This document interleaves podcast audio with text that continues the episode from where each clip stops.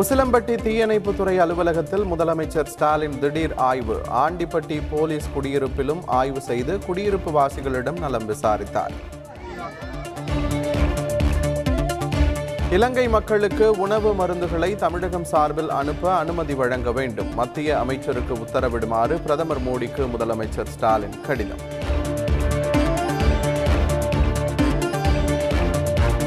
தமிழக வரலாற்றில் இல்லாத அளவுக்கு ஒரு நாள் மின் பயன்பாடு பதிவாகியுள்ளது முன்னூற்று எண்பத்தி ஏழு மில்லியன் யூனிட் மின்சாரம் பயன்படுத்தப்பட்டுள்ளதாக அமைச்சர் செந்தில் பாலாஜி தகவல். கொடநாடு வழக்கில் ஜெயலலிதாவின் உதவியாளர் பூங்குன்றனிடம் ஒன்பது மணி நேரம் விசாரணை. நாளையும் விசாரணை தொடரும் என தகவல்.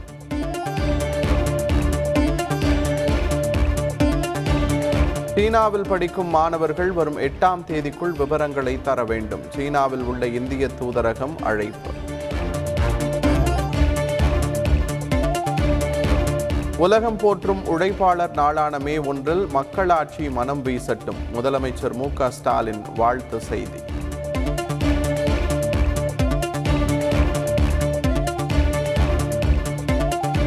சென்னையில் பெற்ற மகளை பாலியல் வன்கொடுமை செய்த தந்தைக்கு மரண தண்டனை. உடந்தையாக இருந்த தாய்க்கு ஆயுள் தண்டனை விதித்து போக்சோ சிறப்பு நீதிமன்றம் தீர்ப்பு.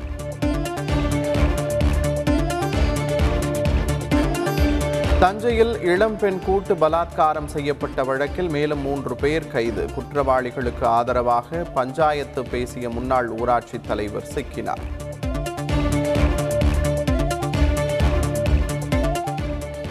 சென்னை மடிப்பாக்கம் திமுக நிர்வாகி செல்வம் கொலை வழக்கில் மேலும் நான்கு பேர் கைது. வட்ட செயலாளர் பதவிக்காக நாற்பது லட்சம் ரூபாய் கொடுத்து கூலிப்படை மூலம் கொன்றது அம்பலம்.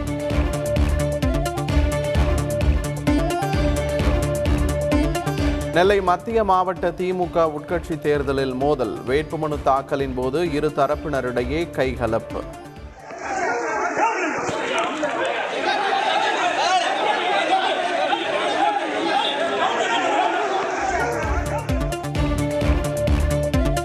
சீக்கிய சமூக பிரதிநிதிகளுக்கு விருந்து அளித்தார் பிரதமர் மோடி. சீக்கிய சமூகம் இல்லாத இந்திய வரலாறு முழுமை பெறாது என பாராட்டு.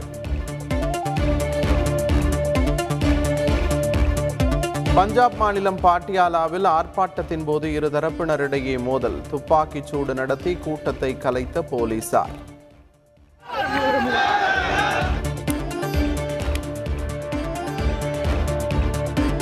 ஏழு புதிய பாதுகாப்புத்துறை நிறுவனங்களில் லாபம் ஈட்டிய ஆறு நிறுவனங்கள். பாதுகாப்புத்துறை அமைச்சகம் தகவல்.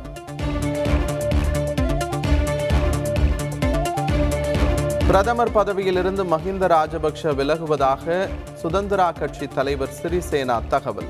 புதிய பிரதமரை நியமிக்க அதிபர் கோத்தபய ராஜபக்ஷ ஒப்புக்கொண்டதாக பேட்டி.